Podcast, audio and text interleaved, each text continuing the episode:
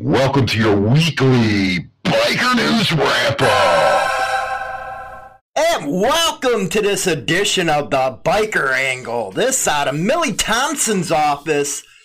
Dear San Antonio law enforcement, please seek training on the First Amendment from someone other than your chief. This lawyer's getting in the butt. My client's disorderly conduct cases were set for trial today in San Antonio Municipal Court. They were charged with disorderly conduct for wearing motorcycle club patches showing they were in a motorcycle club. The cases were dismissed this morning. I was disappointed, she goes on to say. Someone needed to explain the First Amendment to the officer that issued the citation. I had hoped I would get to cross-examine them.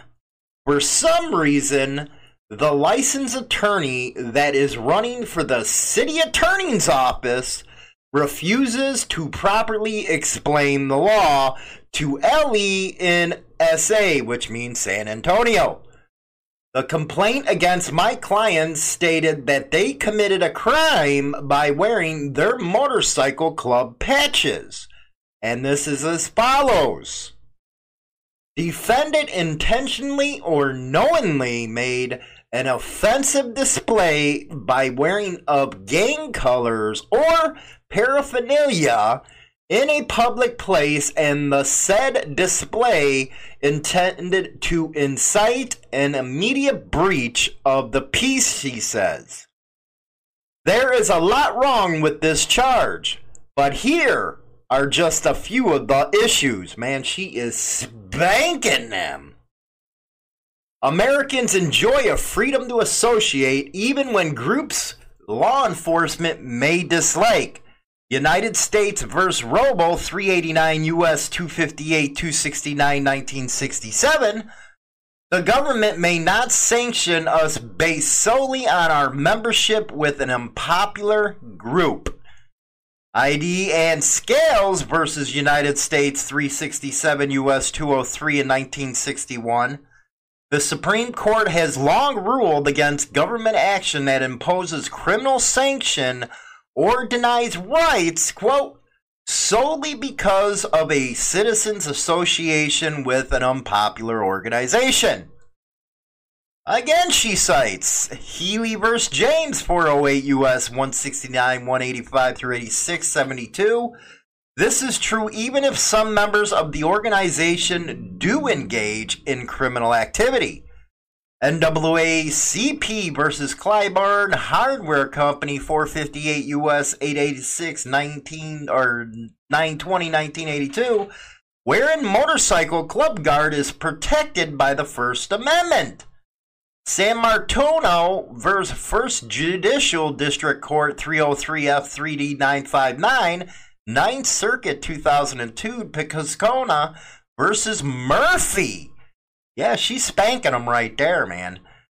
2, the Fifth Amendment protects our liberty interest to dress as we please. Yeah, take that. The Fifth Amendment protects various liberty interests, including that of dress and appearance. Regarding the existence of a liberty interest in dress and appearance, a substantial majority of the courts considering the issue had held that such a liberty interest does exist. Hodge vs. Lynn, 88F supports 2D 1234 DMB 2000. Moreover, ordinances attempting to regulate what the general public wears on public streets and in other public areas have not fared well. She goes on to quote another case, Hodge vs. Lind, and then citing DeWeese 812. And it also says, see, also City of Harvard vs. Gout. Then 3, the First Amendment protects our speech except for fighting words. Now, I'm going to discuss the First Amendment protection for profane language directed at his officers. My clients did not cuss out the cop. The reason I address cussing at cops is because even if my clients were wearing clothes that said ACAB or the classic fuck the police or any other insulting language, they still could not have been constitutionally persecuted for it. Spanking. The rights to associate and express association are sufficient by themselves to say that this charge was unconstitutional. But even if we assume that the right to associate and symbolically express association didn't cover my clients, the officer still should not have charged them with disorderly conduct for mere words. Courts across this country have correctly applied First Amendment principles to prevent the police from criminalizing those who direct language at them, no matter how hostile and abusive the language is. In the matter of the welfare of SLJ-263, Minnesota, 1978, reversing conviction for disorderly conduct for FU pigs to police officers. She states again, Deal versus State, conviction reversed for disorderly conduct for, say, FU gabbing to a police officer. City of Bismarck versus Schnoebert, North Dakota, 1991.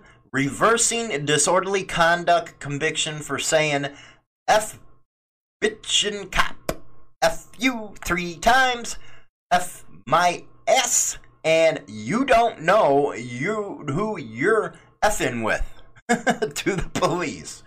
LAT versus State 650, Florida 95, reversing conviction for you effing cops. What the F do you think you're doing? You are full of BS, this is abuse, and more directed at police. Schwann versus City of Huntsville. And this comes out of the Alabama Criminal Appeal in 1984. This is some shit, damn you. Where vs. City and County of Denver, Colorado, 1973, FU. People vs. Justice, 57. Out of 1978, out of the appellate in Illinois, hysterical yelling and screaming over parking ticket. People vs. Gentry, 48, Illinois appeal, 1977, stating the defendant's presence in a neighborhood was none of the officer's effing business. She's got a list here.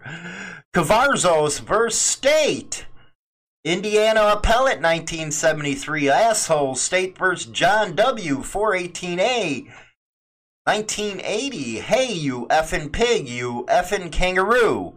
And my favorite state versus Hampton out of the 66 Ohio appellate 1990. Just because you got a effing badge, you think you can F with poor people. F you and your gun and more. I'm going to summarize the law on this, and you can read the more elaborate version below if you like. Simply, the police can't arrest people for words alone. The words must be so extreme that they would cause an average person on the receiving end of the words to want to physically fight and hurt the speaker. If the words are directed at a police officer, we expect police to control themselves. Words that would make a civilian want to fight the speaker cannot be criminalized if they're directed at a cop, because we hold the police to a higher standard. Boy, yeah, that's one of them Z's, baby. She killed him on that one. Holy cow. CBS NewsPath, Frankfort, Kentucky, WKYT CBS. A Kentucky lawmaker has pre-filed the bill which would make it a crime to leave unsafe amounts of leaves or more grass on highways. I guess that's good. Senator C.B. Embroy Jr., Republican of Morgantown, is looking to amend Kentucky's criminal littering law to include the potential hazards. Motorcyclists are especially vulnerable to leaves and mold grass, as it limits the traction motorcycles have on the roads. Richmond police responded to a crash in June where a man was taken to a Lexington hospital because of injuries suffered when riding over mold grass. I don't think it's the grass. I think riders need education. Just me. There's a lot of people out there that don't do it intentionally. This according to Richmond Police Assistant Chief Rodney Richardson said. It rains quite often and they blow their grass off their yard into the roadway.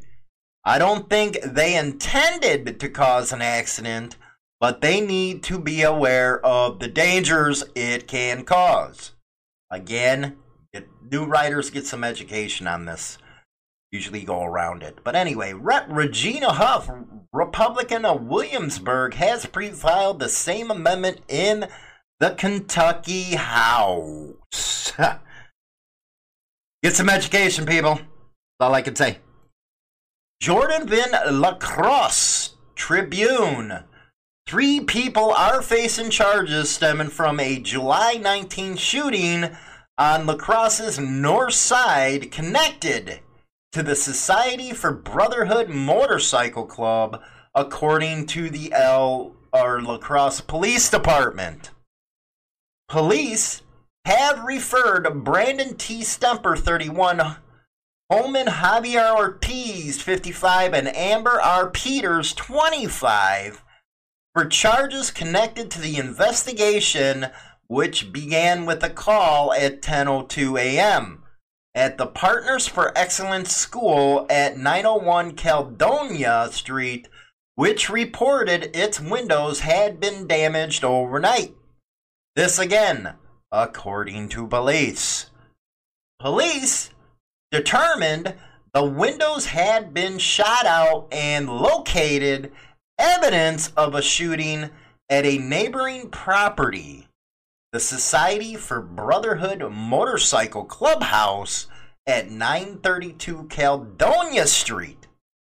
Huh? How in the heck? Okay. Police executed a search warrant at the clubhouse and collected a digital recorder for the surveillance camera system. The Wisconsin State Crime Lab located a recently deleted video showing the shooting. Ooh, ouch, that is right there. Video proves a lot. Stemper was arrested on charges of second-degree reckless endangering safety, felon in possession of a firearm, and disorderly conduct. Ortiz faces charges of second-degree recklessly endanger safety and disorderly conduct.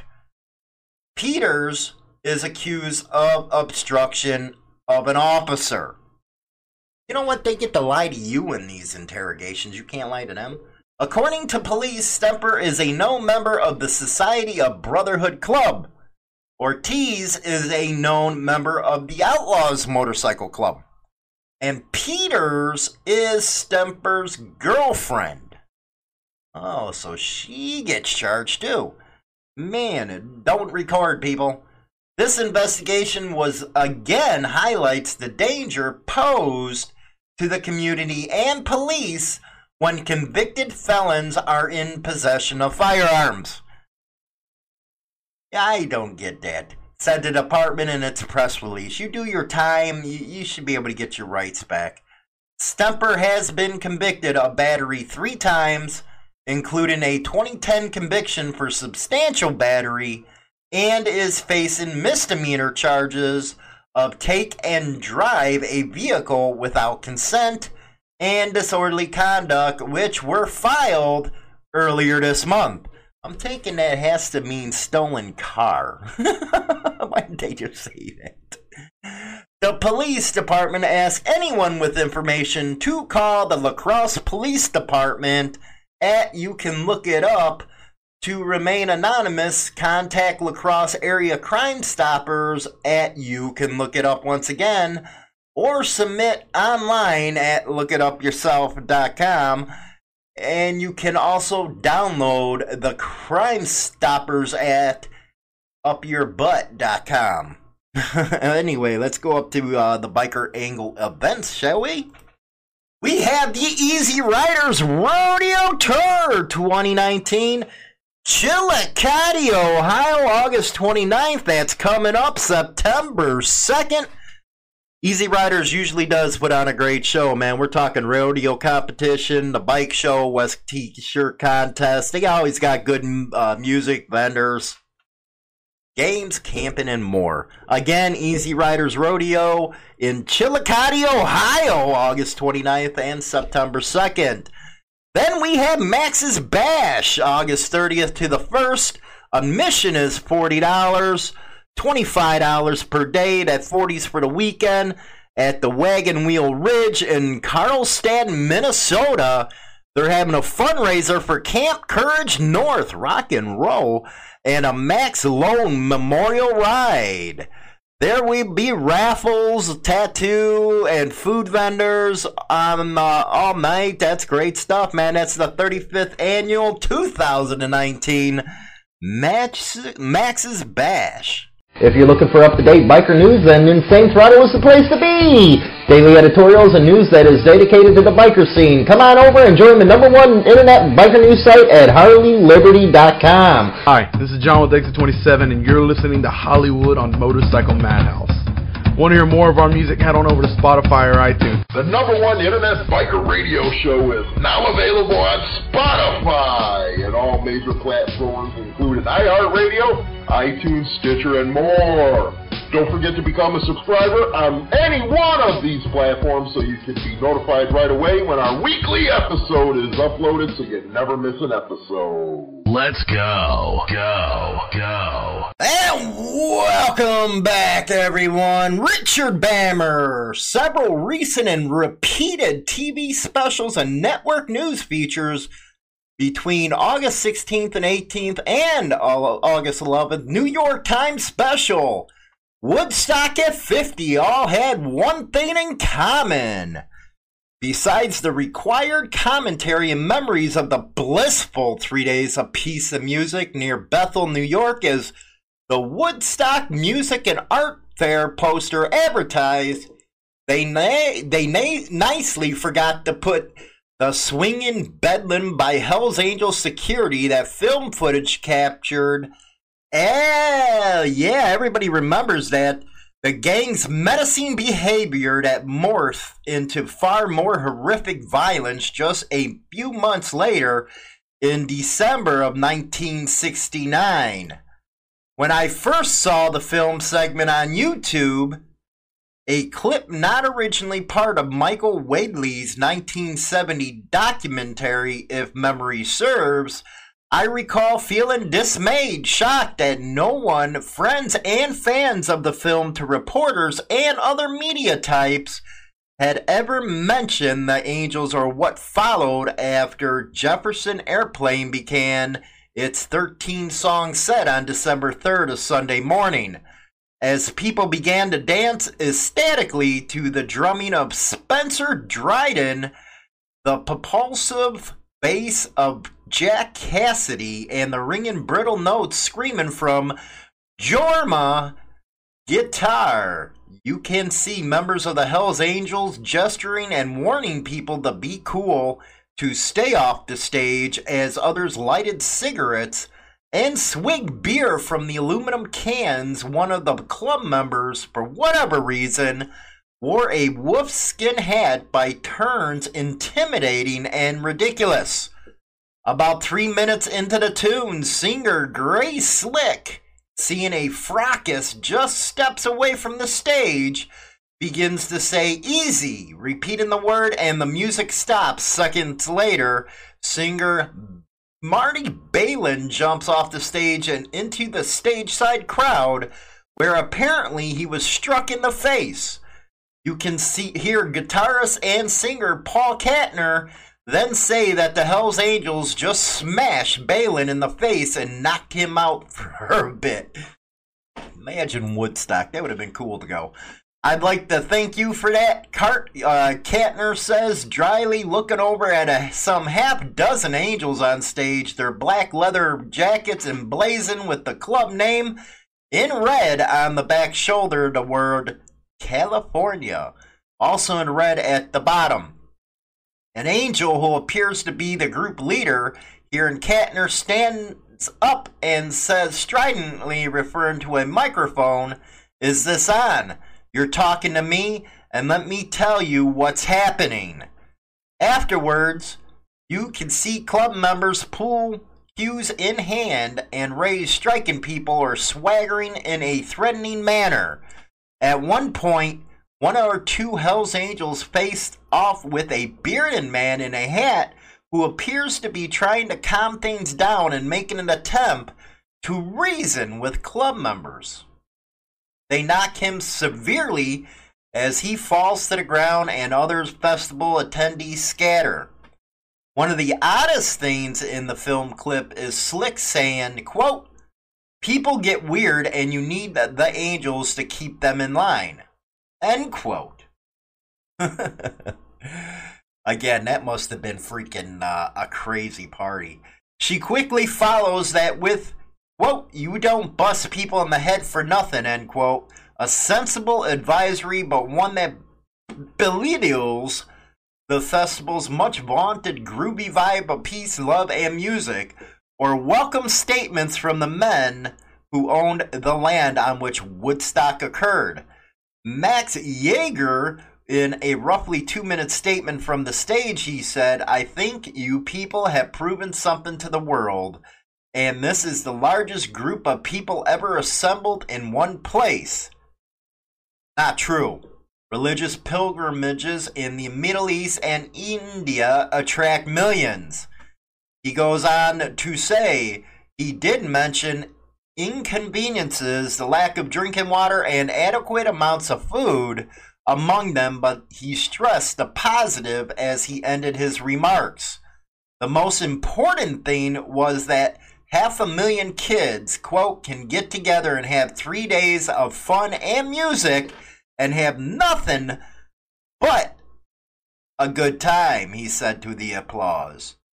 But despite somewhat bogus reports in the New York Times that the crowd itself was clearly well behaved, and the quote from a physician that there had been no violence whatsoever, the weekend was not a vision of hippie heaven, in which an enthusiastic spirit transitioned rain and mud, bumper-to-bumper traffic, medical emergencies, at least one fatal drug overdose, and the death of an attendee sleeping in a sleeping bag who was run over by a tractor.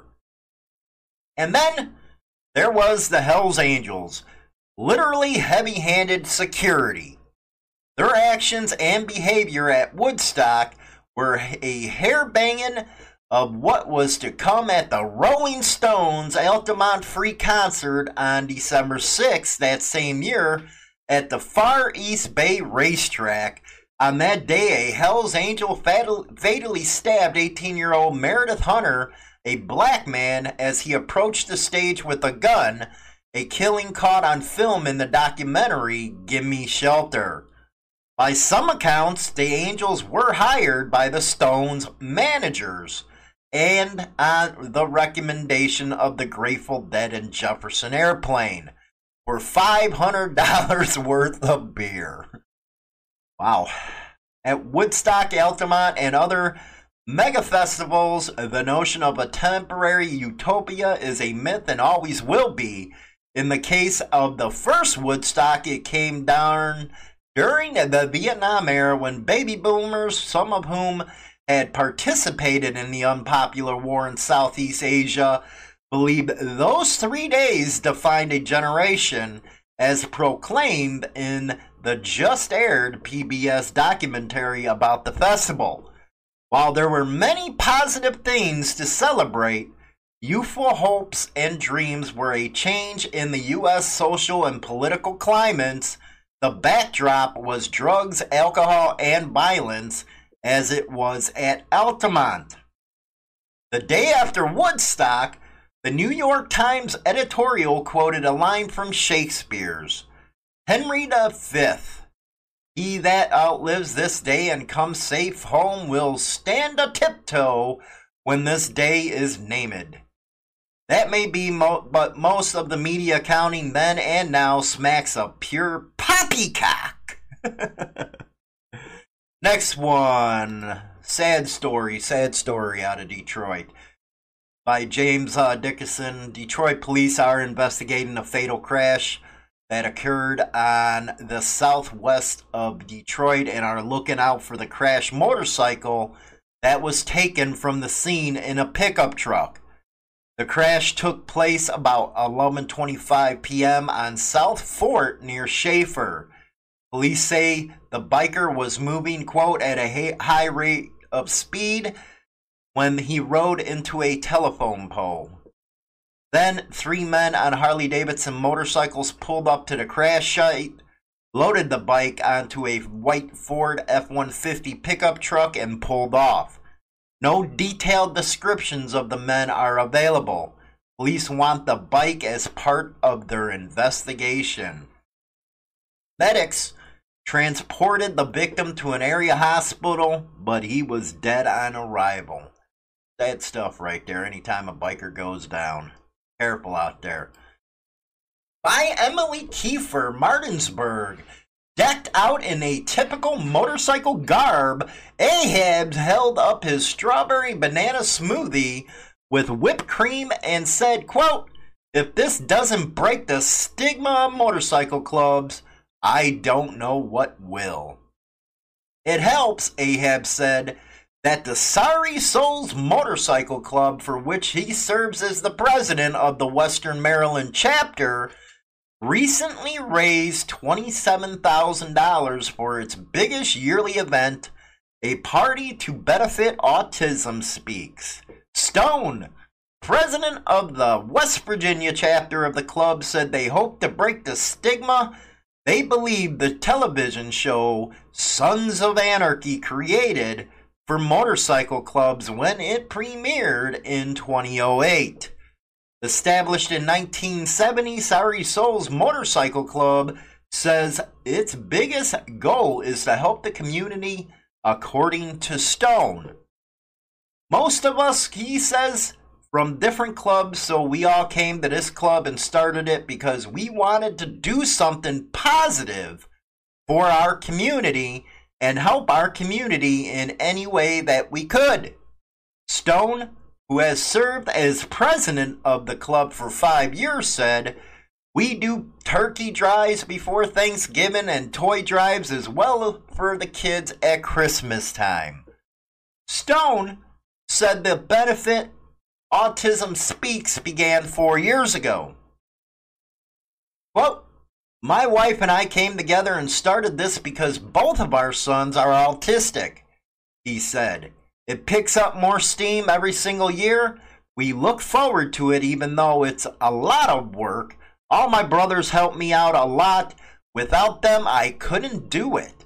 Same thing with our wives and girlfriends. Everyone pitches in, and without them, again, we couldn't do it." At the event, which was held last month, the members said their kids, grandkids, and families attended. "My grandkids and kids come to all of our events.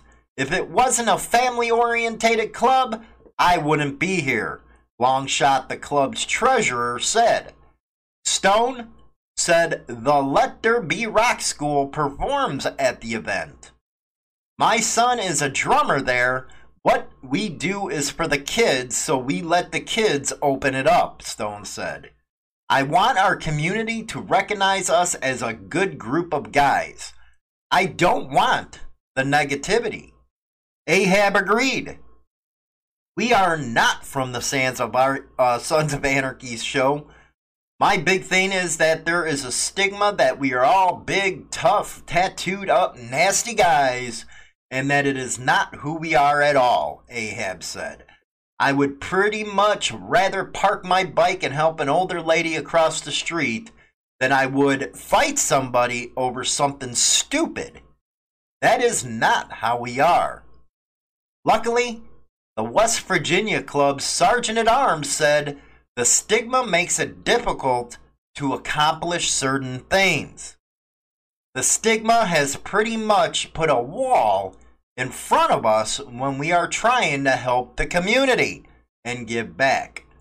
Lucky said a lot of bars won't allow bikers in, and it really limits venues to hold events at, and it is mostly just off that stigma. Many club members said they joined the club for the brotherhood, for the events, to help out the community, and for the family. We are a family club. You've got to take time for your family, Stone said. All the other clubs in this area support us, and we support them. That's what it's about. It's not about clubs fighting each other. That's old school stuff. Well, it's kind of happening now, buddy. Stone said that the clubs still practice old school protocols, but when it comes down to it, he said that everyone gets along. Huh? No one wants to go to jail. No one wants to fight each other. It is about helping on each other. That's the brotherhood, he said. Wish it was all over the place. When asked what the club members would tell the community, Longshot said, walk up and say hi. That is all you've got to do. Give us a chance, Stone added. Stone and the other members said the local Moose Lodge has allowed them to use its facilities to host events. Moose rocks, man. The autism fundraiser event was held at Moose Acres in Martinsburg. To get these places to let us in is difficult. The first time I did the toy drive, I called local churches to see if they needed toys. Some churches just hung up on me after I said I was from a motorcycle club, Longshot said. There are others that left with garbage bags full of toys and were in tears because they were so happy. Good stuff there, sorry souls. Good stuff. Let's go on to some biker events happening. Guthrie Motorcycle Swap Meet. New and used parts and accessories, concessions, adjacent car and bike show. September 21st and 22nd. At the Logan County Fairgrounds in Guthrie, Oklahoma. Then September 3rd and 8th, coming up quick, Brown County, Indiana, Bean Blossoms Biker Fest. Rock and roll. Hi, this is James Hollywood Machikari. Join our YouTube channel and get Motorcycle Madhouse and tons of videos related to the bikers. Join now by subscribing for free and become part of the throttle today. Always free and always entertaining. Don't forget to visit us at www.HarleyLiberty.com for your daily biker news. Rock on! Are we ready? Let's go. Go, go, go. And welcome back. Steve King of Winston-Salem, North Carolina. Local bikers rode through Winston-Salem on Sunday to honor a fellow motorcyclist killed in a hit-and-run and another motorcyclist who died in a wreck earlier this month. A few biker organizations, including Biker Trash Nation and Forgotten Sons MC of Clemens, held the Gray Haze Memorial Ride on Sunday, The ride began at Bagger's Saloon and ended at Ted's Famous Kickin' Chicken. This was all to raise awareness about the importance of drivers safely sharing the road with motorcyclists while raising money for the Hayes family. Nathan Gray Hayes was killed in August of 2018 when investigators say Tyrone Dillard crashed into him at the intersection of Salis Creek Parkway and Peters Creek Parkway and drove off. Members of the motorcycle clubs that participated in the event say the biker community is committed to supporting each other, and that is what Sunday's event was all about. Quote, "He's living on through the memory of everyone here. We've all come out to support something that he would be a part of, and this is for him," said Josh Shannon, a member of Forgotten Sons MC Clemens. "We're family. I mean, that's the one thing. The biker community comes together for good causes all the time. If you ever are in need, just put it out there, and the biker community will rally around you," said Wayne Penix, a member of the Biker Trash Nation. Organizers say Sunday's bike ride was also to honor Raymond Anthony Beltran, who died in Winston-Salem back on August 9th. Officers say he went off the roadway on Gyro Drive near Old Salisbury Road. Investigators have not shared what caused the wreck. Way to go, guys. Way to go. Vancouver Sun. The director of civil forfeiture seized the Nanaimo Hells Angels clubhouse in November 2007 and commenced proceedings in November 2012 against the East End and Kelowna clubhouses. A legal challenge to stop the province's attempt to seize the clubhouses was thrown out of court. Again, this is in Canada.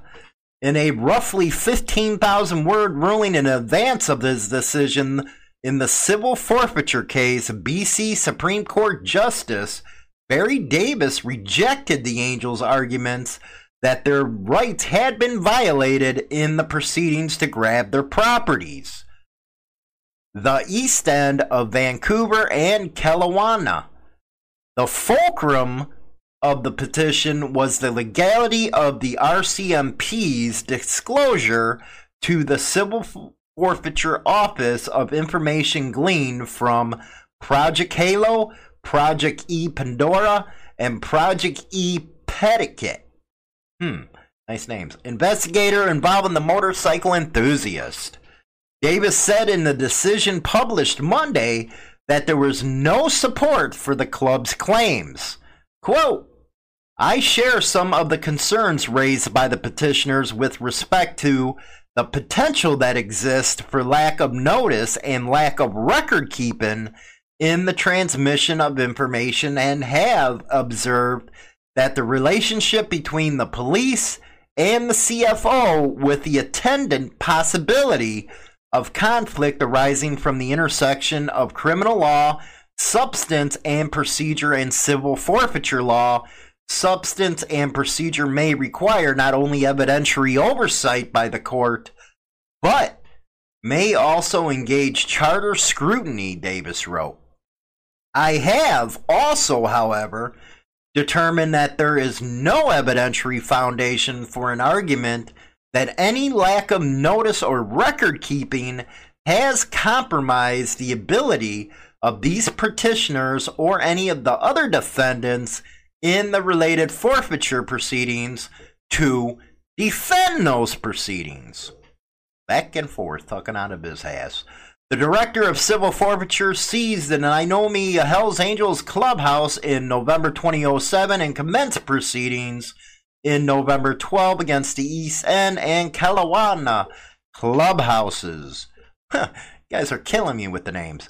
The two proceedings were joined for trial in August 2015 based upon the allegation that each clubhouse was an instrument of unlawful activity, because in future they were likely to be used to engage in unlawful activity that may result in the acquisition of interest in property and or cause serious bodily harm to persons.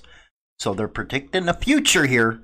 The Angels filed counterclaims that asserted the, quote, instruments of unlawful activity, end quote, provisions of the City Forfeiture Act were unconstitutional.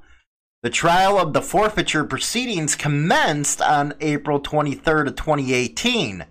In October of 2018, the Angels filed the petition under the Judicial Review Procedures Act seeking to quash the forfeiture litigation and obtain orders prohibiting the director from continuing the proceedings.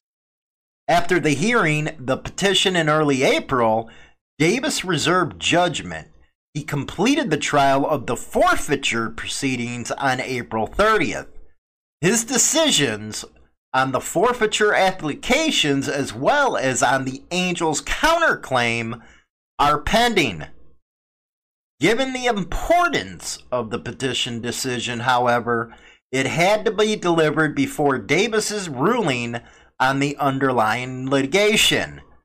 Quote, I am satisfied that the director had lawful authority to collect information from the RCMP and to commence and conduct the related forfeiture proceedings. Davis's concluded, quote, accordingly, while I'll find that entering into a memorandum of understanding with the RCMP by the director and the creation of the CFO RCMP program manager position was lawfully authorized.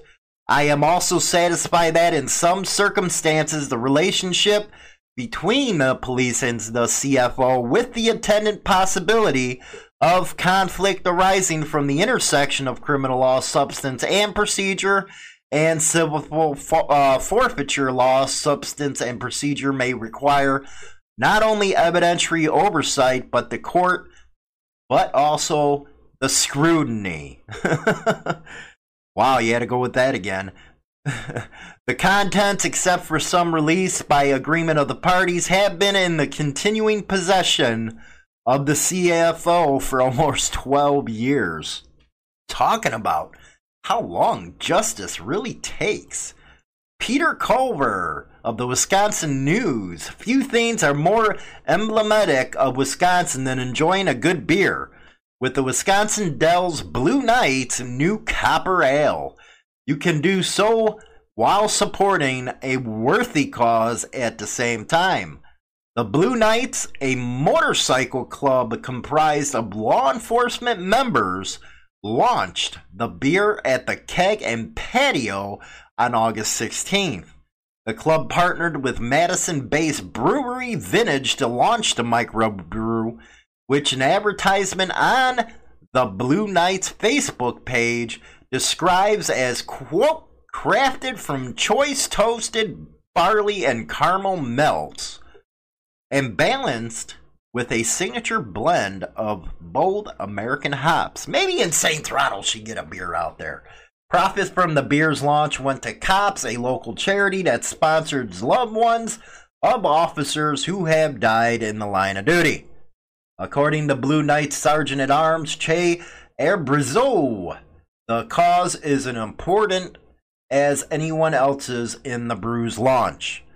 Quote, we have 4 families right now that lost their children in the line of duty in Wisconsin, so we're raising money for them, he said. They give money to scholarships, to respite camps, grief counseling for children of law enforcement officers. COPS, or Concerns of Police Survivors, is a nationwide charity that supports those affected by deaths of police officers. The Wisconsin branch is based in Milwaukee. He also go on to said that the Vintage's partnership has been key in helping raise money for the charity, saying that the funneling the money raised at the launch and going forward to COPS is the most important part of launching the microbrew. Angelique Thompson, Director of Sales at Vintage said that the Blue Knights were heavily involved in the production of their beer. She said that her team worked in tandem with the organization to make sure the new microbrew stood out and represented the organization it was for. Quote, "We created a beer especially for them. We called it Blue Knights Copper Ale," Thompson said. "We designed the label for them with help from these guys to create something that was specific to them and represented their chapter the best." But beer was not the only product on offering at the launch. Directly next to the table displaying the shiny new cans of Copper Ale, there was a table labeled Gun Raffle. According to the spokesman, this is a common tradition for the Dell's Blue Knights. Better watch it, guys. They're going to get all nasty up there rifling off a gun. "We rifle off 10 guns a year, all of us being in law enforcement. At some point, we hunt," he said. "It's all hunting. We have a crossbow, but this year we have a flamethrower." Oh, man, I want one of them. He said the flamethrower isn't a hunting weapon, but was more up for raffle for the novelty. He said that the unique nature of the weapon draws more people to the raffle, leading to more proceeds for cops. Copper Ale is now on tap at the Keg and Patio, as well as the Vintage 3 locations in Madison and Sauk Prairie. Let's go to some events here. We got the third annual Brookside Fall Car, Truck, and Motorcycle Show, September 14th. This is off their Facebook page. You can go to www.americanpowerhouse.com. Also, High Voltage Motorcycle Show, September 7th, hosted by High Voltage, September 7th, 2019 at 2 p.m. through 8 p.m., located at 3000 South Howell Avenue, Milwaukee, Wisconsin. And that, again, is hosted by High Voltage. Ladies and gentlemen, may I have your attention, please? Need your daily dose of biker news? Then what are you waiting for? Visit HarleyLiberty.com and keep up to date with all the happenings in the biker scene. And wait! There's more. Insane Throttle Biker News is now on Instagram. Come on over and give us a follow and get special video content not seen elsewhere on the net. Just type in Insane Throttle Biker News in the search bar. In your face, all over the place. We're online 24/7, 24/7. Edward Harris, 48 of Fairmont, is being held on $1 million bond on each count of attempted murder and conspiracy to commit a felony. Harris was one of four men who carried out a pre-planned attack on a New York man on August 3rd outside of the BFS Foods convenience store in Whitehall. During the fight, the attacker struck Kenneth Murphy of Hilton, New York, with a baseball bat, as well as cut and stabbed Murphy with a knife. Well, this is based upon a police investigation which is supported by physical evidence, surveillance video, and witness statements, as well as personal observation, states the complaint. Harris, a member of the Pagans Motorcycle Club, was arrested Friday night in Fairmont after staff with the U.S. Marshals Service in Clarksburg received a confidential tip. Witnesses at the scene the day of the attack said Murphy was wearing a Hell's Angels Motorcycle Club jacket. Huh? Alrighty then. Murphy was transported to Ruby Memorial Hospital in Morgantown, where he was placed in a medically induced coma for treatment. according to the criminal complaint. Now, this happened a couple weeks ago. We actually had a story on this on Insane Throttle. The U.S. Marshals Service began assisting the Whitehall Police Department in locating Harris shortly after the incident occurred. Early Friday night, authorities received information that led investigators to a friend of Harris on Oregon Avenue in Fairmont. You don't mess with the Marshal Service, man. They'll fine you, but Harris' arrest in the August 3rd melee, along with Harris, Whitehall police have charged James Cody Biggie, 37, of 202 Skyline Drive of Riversville, and Bruce Evan Davis, 53, of 135 Pine Lane of Fairmont, with attempted murder and conspiracy to commit a felony. According to the original criminal complaint, Biggie and Davis, along with Harris and a fourth man, carried out what police called, quote, a pre-planned physical confrontation with several male individuals in the parking lot of the BFS Foods in Whitehall, end quote. The incident has been described as a fight between the Hell's Angels and Pagan Motorcycle Clubs. At 1:50 p.m. on August 3rd, a Monongalia Emergency Centralized Communication Agency 911 report stated there was, quote, a fight stabbing in Fairmont between Hell's Angels Club and Pagan's Motorcycle Club, and that one of the Hell's Angels members was being transported to Ruby Memorial Hospital. Since their arrests, Davis and Biggie have appeared in court where their attorneys asked that their bail be reduced. Yeah, I don't think that's going to happen on something like this. On August 12th, at his preliminary hearing, Davis' bail was reduced from $750,000 to $450,000. Well, I guess they got lucky, didn't they? Then on August 13th, at his preliminary hearing before Marion County Magistrate Todd Rundle, Biggie's bail was reduced from $1 million to $500,000. Biggie, who attended, waived the preliminary hearing, and his case is now headed to the Marion County Circuit Court. Police are still searching for the fourth suspect in the case. That suspect's name has not been released. If found guilty of attempted murder, Harris could face 15 years in prison. Well, next story is real sad. You guys should know who she is by Mike Blofeld. Jet car speed racer Jesse Combs has died in a crash in Oregon's Elbert Desert while trying to break a speed record.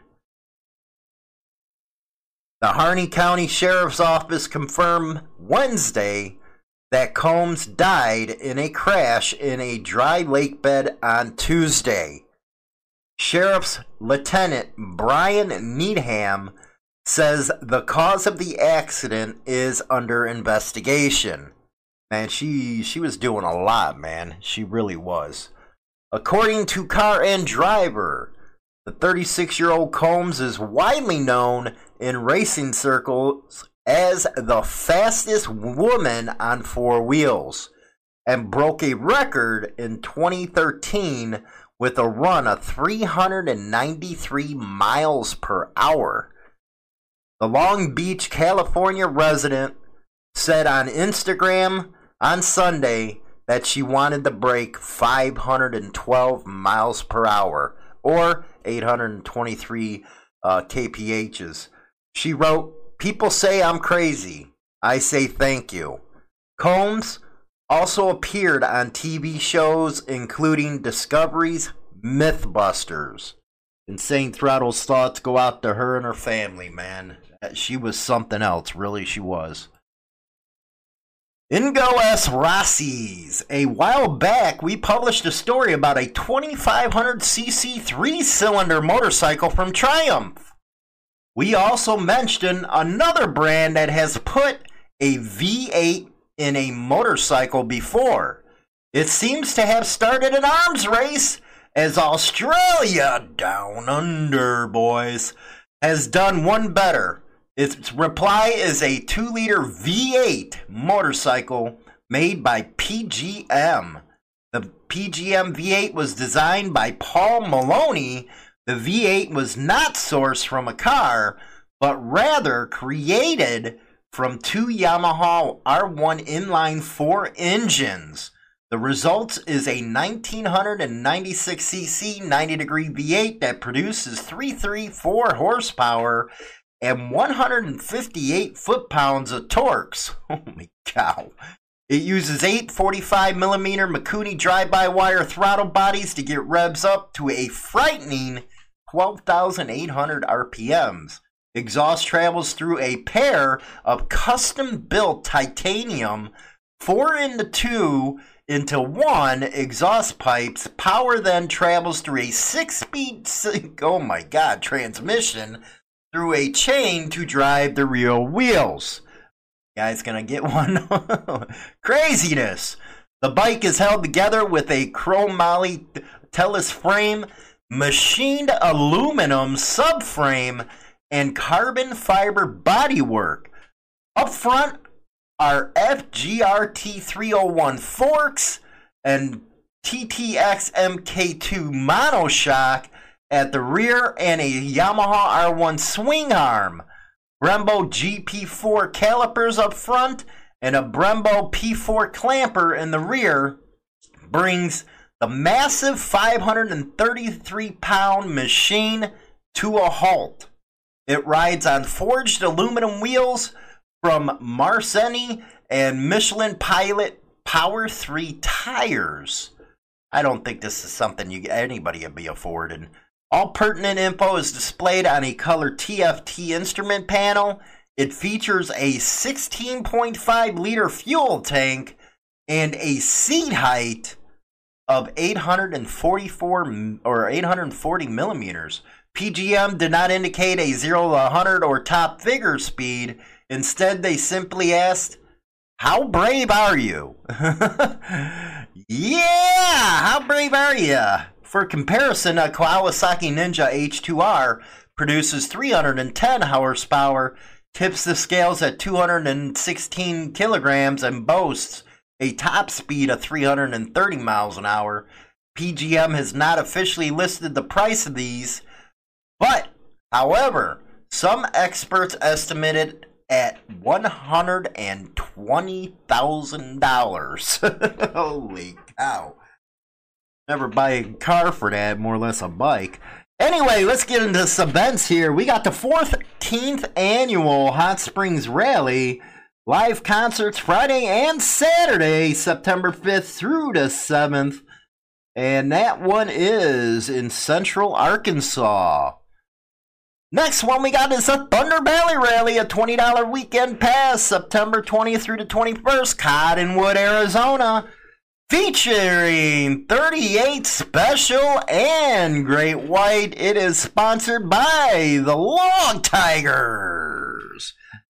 And that is your news for today. Well, that's it for this week's episode of Motorcycle Madhouse. Don't forget to go over to the Insane Throttle's new YouTube channel and also get your daily dose of biker news every morning at HarleyLiberty.com. If you haven't done so already, go like the new Motorcycle Madhouse Facebook page. And until next week, I'm James Hollywood Machikari, and remember, keep that throttle cracked wide open.